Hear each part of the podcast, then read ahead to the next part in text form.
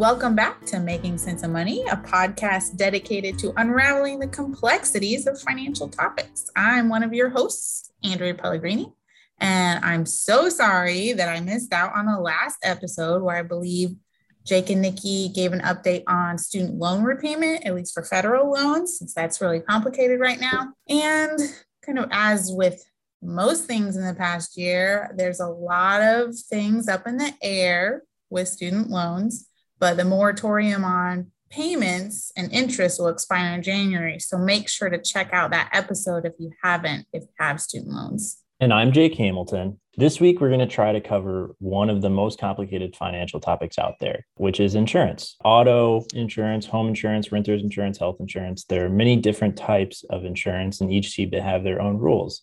Uh, it can be overwhelming and sometimes expensive.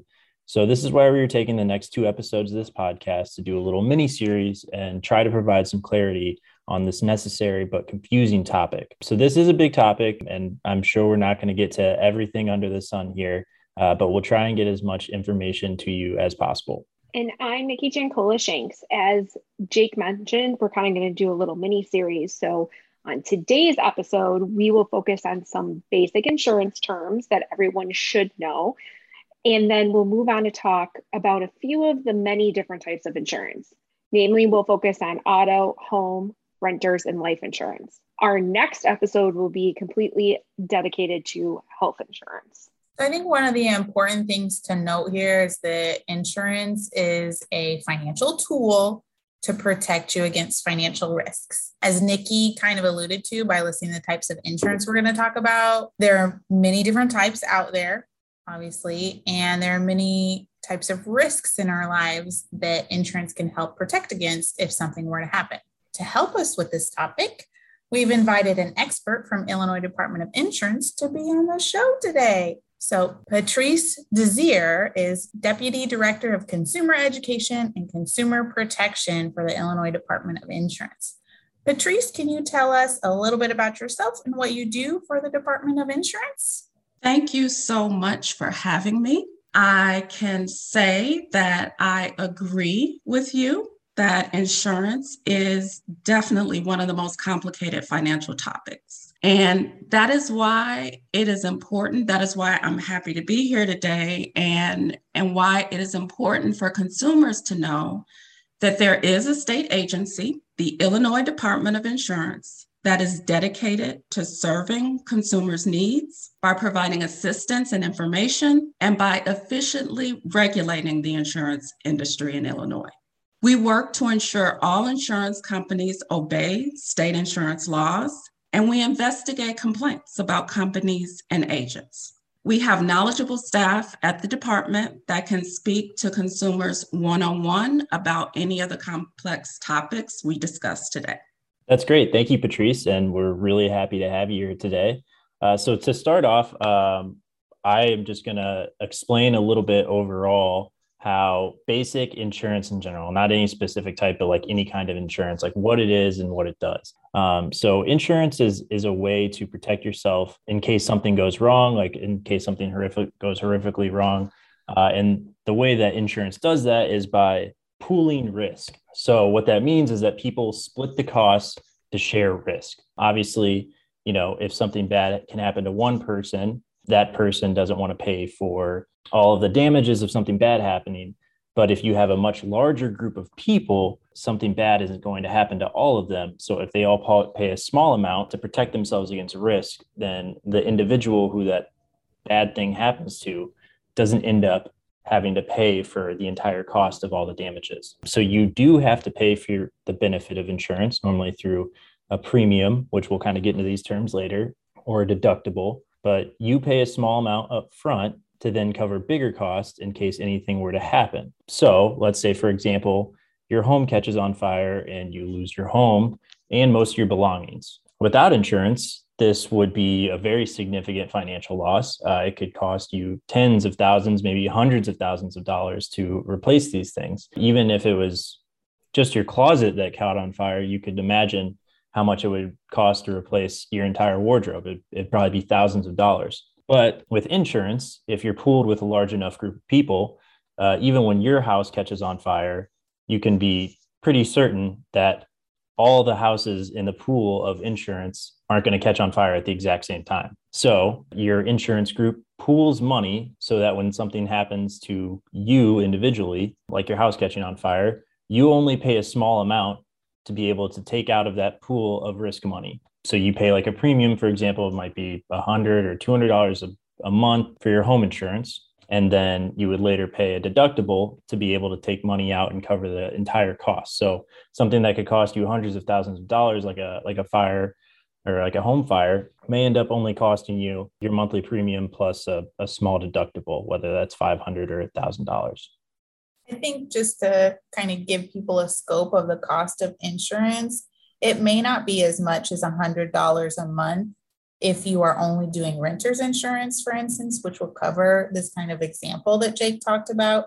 It may be only as much as $25 a month. And I think that's important since a lot of the people that I talk to don't have homes, like they don't own homes but they do. Yeah, I was just trying to throw out. Yeah, I know, I know what you mean, Andrea. I was just trying yeah. to throw out random numbers uh, for like the, maybe the potential cost of home insurance, but insurance costs like different. Uh, all different types of insurance cost different amounts of money. You know, renters is cheaper than home insurance, and auto insurance probably falls somewhere in between that. But um, I was just trying to throw out, you know, numbers for the example. I appreciate it. It just made me think about like sticker shock that some people might get about that. But it's always good to comparison shop. And I'm sure we can talk about comparison shopping in another episode. So, one of the things that is so confusing about insurance is that the industry seems to have their own language. So, no matter what type of insurance you're talking about, there's some terminology that remains consistent throughout. Jake kind of mentioned a few of those terms before. So, let's define some of those now to start off, Patrice, what is a premium? Well, I will say you all are doing a great job actually on your own of defining these terms. A premium is simply the amount of money an individual or business pays for a policy. That could be a healthcare policy, auto, home, or life insurance. Premiums can be paid quarterly, monthly, or semi annually, depending on the policy and shopping around is the absolute best way to find an affordable premium. I agree. I'm loving the shopping around point, Patrice. So, another thing that Jake mentioned was a deductible. How would you describe what that is? Sure. A deductible is an amount paid by the insurance policy holder before an insurer will pay any expenses. One of the technical terms you might hear is out of pocket. A deductible simply means that it's money you have to pay from your own funds before an insurer pays. And Patrice, one of the other terms that people often hear when they're thinking about insurance or maybe insurance coverages uh, is liability. Could you talk about what liability refers to? So, liability pays for injuries or damage to other people's property, but not the policyholder's injuries or property. So, consumers should realize that important fact. When you purchase liability coverage only, for example, for your auto insurance policy, you are covering damage to another person's car. Damage to your car is not covered on that policy. Thank you, Patrice. I am excited now to kind of talk about the different types of specific insurance. So, what does auto insurance cover specifically, Patrice? Auto insurance is a contract between you and the insurance company that protects you against financial loss in the event of an accident or theft. And I'm going to emphasize the contract language. And this simply means that your the policy that you hold will specify all of the contract terms. And in so, exchange for paying a premium, the insurance company agrees to pay your losses as outlined in your contract or policy. Okay, thank you, Patrice. So some of those contract terms uh, might be, especially in, in relation to auto insurance, are like bodily liability, property liability, and collision coverage that are all a part of auto insurance. Could you explain what those refer to? Sure. So these terms are pretty closely related to what they actually mean. So, bodily liability covers costs associated with injuries or death that you or another driver causes while driving your car. The property liability reimburses others for damage that you or another driver operating your car causes to another vehicle or other property, such as a fence, a building, a utility pole. And collision reimburses you for damage to your car that happens as a result of a collision with another vehicle or another object, like a tree, a guardrail, when you're at fault. Collision coverage also covers damage from potholes or from rolling your car. However, it will not reimburse you for mechanical failure or normal wear and tear on your car. So that's interesting because I know that sometimes the pothole thing, like I know in Chicago when my husband lived there, he actually got additional coverage, I believe, for potholes as well to make sure that he was covered since where he was living there there seemed to, to be an excessive amount. But do the potholes in Chicago sometimes uh, count towards some other type of hazard because they're huge? it's like a valley. that is true. Because I'm trying to think, maybe it wasn't special pothole. Maybe it was just because I basically I know he hit like he had yeah. car damage from one. So yeah, maybe it was just something else. Anyway, sorry, off topic. Anyway, and you you bring up an important an important point though.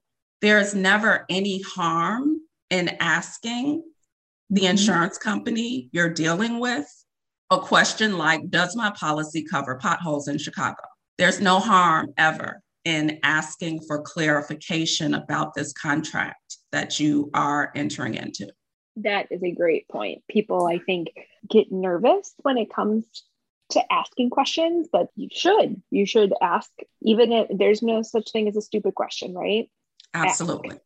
yeah. And all, while we're on the subject of auto insurance, different types of coverage, I'll add one more. There's also comprehensive coverage, which you might get on your auto insurance policy, which can cover random acts that might do damage to your car. So, like a hailstorm or a tree falling on your car uh, would be something under comprehensive coverage. So, that's another thing that you might want to ask your insurance uh, agent about when you're shopping around. And now would be a good time to let our listeners know that in another life, Jake sold insurance. so, he does have a lot of knowledge on the subject as well. Uh, that's true. All right. So when it comes to auto insurance premiums and rates, I know that it's not the same rate for everybody. So what can factor into the costs of a premium or a rate for consumers, Patrice? There are a lot of factors. They include state requirements, age, your car's make or model, high risk violations, your yearly mileage, your credit history, your driving record, your zip code, marital status, and gender. Makes me so upset that gender is included there. But I mean, there's a lot of statisticians working on the risk factors to determine what insurance costs. Um, to kind of switch gears a little bit, Patrice, what are the legal requirements for auto insurance in the state of Illinois? So, any motor vehicle registered and operated in Illinois must be covered by liability insurance, which again covers property damage or injuries you may cause others in an accident. For more specific information about the minimum coverage required for drivers, you can talk to your insurance agent or visit the Illinois Secretary of State's website at ilsos.gov. We'll make sure to put a link in the chat for or in the in the show notes, not the chat. We're not doing this in real time. Um, just for anyone that was listening so they can check out what the minimum requirements are. But minimum doesn't mean it's going to cover what your risk is. So that's important to remember from a financial planning perspective. That is a great point, Andrea. And just to put another little tidbit in, because Illinois does have this legal requirement for auto insurance, that is why I highly recommend that you keep your auto insurance card on you in case something does happen when you're driving. Um, so either in your wallet or I know for me personally, my mom had it drilled into me from the time when I was 16. I have one in my wallet and then one in the glove compartment of my car. So that way, no matter what, my insurance card is on me. Yeah, it's very important to keep your insurance card on you so you know what kind of coverage you have uh, if you're ever in an accident or a hairy situation. But let's move on to a different type of insurance homeowners and, and renters insurance. Patrice, could you talk about the main difference between what these two types of things cover? Homeowners insurance covers the actual building people live in and associated structures like garages and personal property. Renters insurance covers personal property, not the building. That was a great, great way to put it. But can we, um, can you give us maybe some more examples of what home owner insurance covers versus what renters insurance covers? Sure. Homeowners insurance policies generally cover destruction and damage to a residence's interior and exterior, the loss or theft of possessions, and personal liability for harm to others. The coverage varies between insurers, but it generally covers events such as fires, lightning strikes, windstorms, and hail. Again, renter's insurance covers personal belongings against specific events such as fire or theft. Typical coverage includes damage from fire, lightning, explosion, vandalism, theft, and water related damage from property utilities. It also covers personal liability for harm to others. And it's important to note that many policies do not limit protection to home based situations. So, for example, items you have insured often are covered if they are stolen by someone who breaks into your car or if they are damaged while not on your property. I think probably an important thing to really reiterate here with regards to homeowners versus renters insurance if you're someone who rents but does not have renter's insurance because you assume that the property you live in is insured, your landlord is only insuring their property. They're not insuring your personal property. So that's the value of renter's insurance so that you can replace your wardrobe or your computer or your couch if something gets flooded or starts on fire or whatever other catastrophe might happen. So I just wanted to make that clear. I know that when it comes to homeowners insurance, there are some things that are specifically not covered that might surprise people. Can you talk a little bit about what might not be covered under homeowners insurance specifically, Patrice? That's a really important question. Those policy exclusions include earthquakes and flooding. I'm going to say that again flooding is excluded. So these require specialized insurance and can be purchased separately. Other exclusions include mine subsidence, termite and insect damage, bird or rodent damage, rust, rot, mold, and general wear and tear. The listeners can't hear me, but um, or see, or they can hear me but can't see me. But my eyes got big when Patrice said flooding. I mean, so, like my my eyes went big. I mean, flooding, yes, but also earthquakes. Like earthquakes. I was like, so, so uh, maybe Patrice, and you can jump in here if you'd like. I, I'll try to maybe expound on this. But so with like the earthquake, earthquake and flooding, if you think about like what I was talking to at the beginning of uh, of the episode, where insurance tries to protect like individuals against risk to individuals it does that by pooling all of this money together so that if something happens to one person, it's not likely to happen to the whole group of people who are insured together.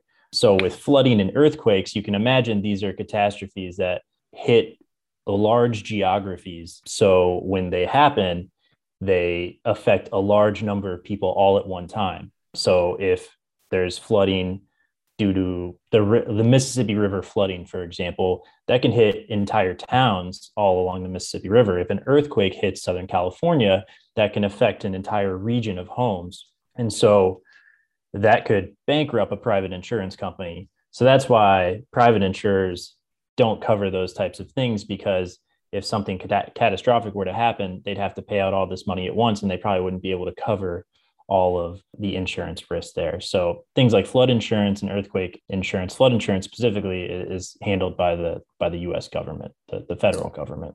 So I have a clarifying question because my basement flooded a few years ago and my insurance did cover it. And there were a whole bunch of other basements on my block and in my surrounding community that also flooded.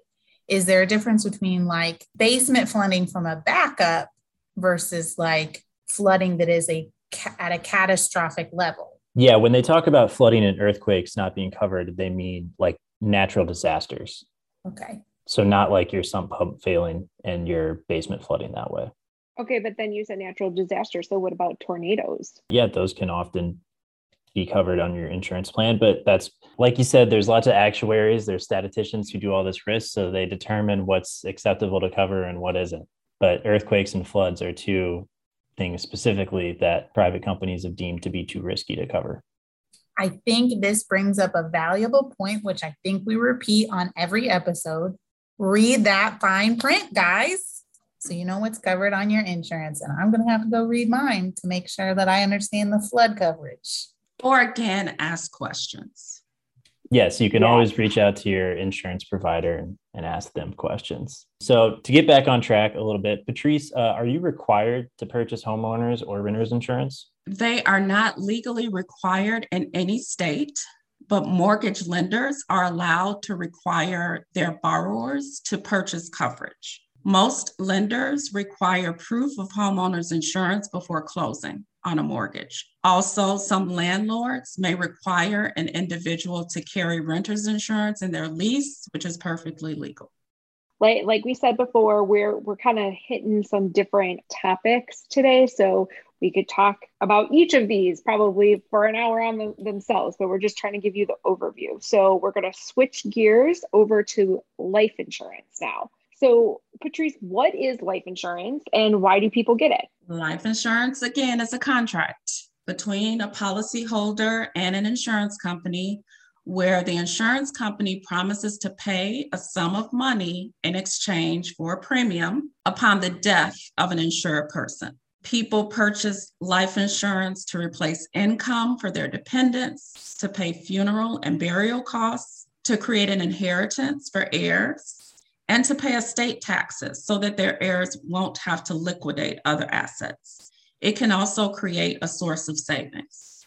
I know there are two main types of life insurance, which you kind of alluded to term and whole life. Can you explain the differences between those? Whole life insurance is a type of permanent life insurance. It stays in effect your entire life and has consistent premiums and uh, it accumulates a cash value over time. Term life insurance is generally the cheapest and the most common option. It provides coverage over a specific term period. Policies expire after a set number of years, usually between 10 to 30 years. And it does not build cash value, but you may be able to renew or convert to whole life with some policies. That's great. It's good to know the difference between you know the whole life insurance policies uh, and the term life insurance policies. Those are definitely a big difference there between whole life, which is if you keep the policy your entire life is guaranteed to have a payout at the end of the policy versus term life, which has an expiration date, which is not always guaranteed to pay out. Let's talk about a little bit about the process of getting life insurance. Patrice, does someone have to come evaluate you if you sign up for a life insurance policy? Uh, what would they do in that evaluation? So, life insurance companies use a process called underwriting to determine your eligibility for a policy. Each company has different ways of assessing your risk. Some are more involved than others. Most companies ask you to complete certain steps to determine if you qualify for their life insurance policies. A typical process could go something like this you go online or over the phone and you request a quote. After the quote, you speak with an agent to go over your medical history and other factors that might affect your life insurance quote. After you choose a policy, you complete a full application that will provide the insurance company with all of the information they need to approve. Some companies do require you to undergo a medical exam to determine your eligibility and finalize your rate. You can choose the time and place for this exam, and a qualified nurse will come to you. I can attest to this. I've had one of these. It's usually very quick and simple and takes about 30 minutes. The insurance companies will then review your application and assess your insurance risk. Very important to know because I've outlined a lot of steps. You can you can always ask the company how long the entire process will take. So for people who may be listening and like, I don't want somebody to come to my house to do this. This seems crazy. I, I'm you guys can't see, but Andrea is like her face is like, yeah, that's me. I've actually had someone come to my house. Okay. But we're still in a pandemic. Nah. we're still in a pandemic. We are still in a pandemic. So if, if you're listening, you're like, I need to do this, you know, take the necessary precautions. Please wear your mask. and, but uh, it does seem weird at first. I know for me personally, when I first heard about this, I was like, I didn't realize this. But hey, it is what it is. so, Patrice, are you required to have life insurance? No, you are not. But one of the reasons to buy life insurance is to cover the financial impact of an unexpected or untimely death. Life insurance also can be one of many ways you plan for the future. The research shows that a little over half of Americans have some type of life insurance. And some people choose to do term insurance because they anticipate that they will have enough money in savings at, by the time of their death to cover any of the costs and they won't have as many liabilities. It is usually particularly important for people that may have small children to care for in the event of their untimely death to make sure that they are financially taken care of if something would happen to their caregiver. So there's lots of reasons to get life insurance. You may evaluate what you have access to through group memberships, through an employer, through affiliations. And again, comparison shopping is a very valuable way to approach life insurance if that's something that you think would be valuable for your family. Along with talking about life insurance, what are life insurance riders, Patrice? Life insurance riders are extra benefits you can buy to add on to a life insurance policy. So, some of the most common ones might be accidental death, long term care, guaranteed insurability, and return of premium riders.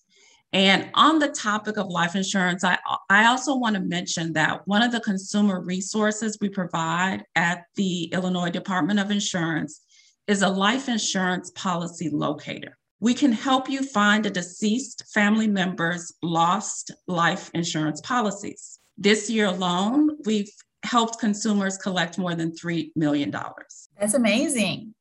I did I did not know that. That's impressive. I also know from my time at the Illinois Treasurer's office that some people may have never known that their spouse or their parents had life insurance and for whatever re- reason the life insurance policy actually wound up in unclaimed property. And so i know that the treasurer's office has has also paid out not like paid out the policy but like given money to the benefactors who may not have ever known. Um, i know for example i actually got to make a phone call. It was one of my favorite moments at the treasurer's office. She was little old woman and her husband had left a life insurance policy to her and she had no idea for years and years he had passed away you know several years ago and she didn't know and so this money was in her name in unclaimed property. And it was not a small amount of money. And i called to tell her like this is legit. You need to fill this form out. And she was like honey my husband didn't have that type of money and so we had to like assure her, like, no, this is this life insurance policy. So, yes, yeah, so check with DOI, Department of Insurance, and also the Illinois Treasurer's Office. I think that also highlights how important it is if you have a life insurance policy to communicate it and make it part of your estate planning communication plan. And I know it's hard to talk about because you're talking about death, but we should probably do a podcast just on like how to communicate your estate plan to your loved ones. Yeah, those are some uh, incredible resources with the, the Department of Insurance and uh, the Illinois Treasurer's Office. But, you know, life insurance, I'll just say that life insurance isn't, you know, just for people who are maybe in the later stages of life thinking about death but uh, it's for everybody too. I have previously had term life insurance as someone who holds like student loan debt um, in case something happened to me that my parents would be able to pay off that student loan debt, and in addition to the cost of you know funeral expenses and those type of things. So it's it's not just for um, people in the later stages of, of life to think about, and and like Andrea said, it's important to estate plan, um, and it's a very important part of that too.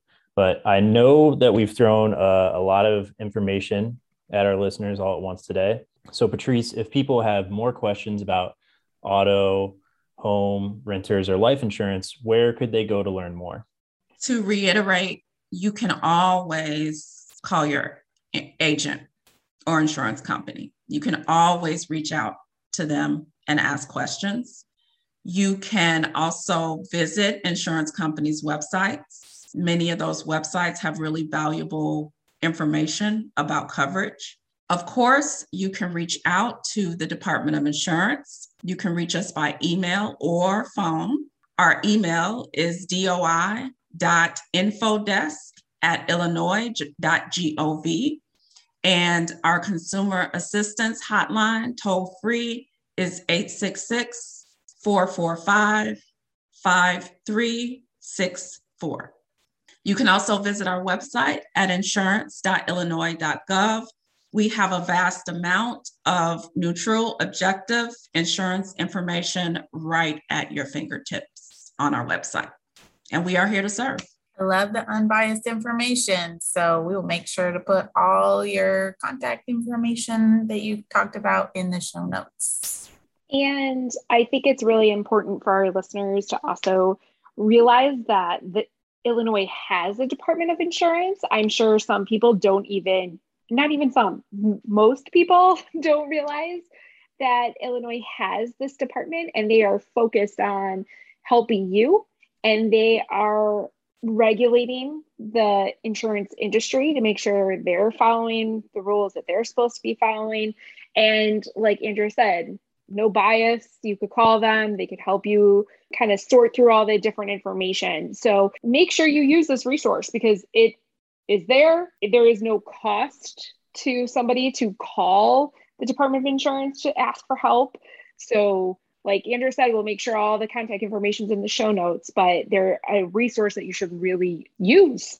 So, all right. Well, thank you, Patrice, um, for coming on today insurance is definitely one of those topics where there will never be enough time to discuss everything. And there are always more questions. Um, but we hope that this helped provide some clarity regarding a few of the most popular types of insurance. I want to echo Nikki and say thank you again, Patrice, for joining us today. And to our listeners, make sure you join us next time where we're going to be talking specifically about health insurance, which is its own thing, which is why we're doing a podcast just on health insurance. So if you have any specific questions, and I mean, we'll do our best, you can email those questions to studentmoney at uillinois.edu and we can try to address those questions in the next episode on health insurance. We'll do our best. Yes, thank you, Patrice. And as always, to listeners, remember to subscribe to the podcast, which is now available on Apple Podcasts, Google Play, and Spotify. And be sure to share with your family and friends. Thanks for listening.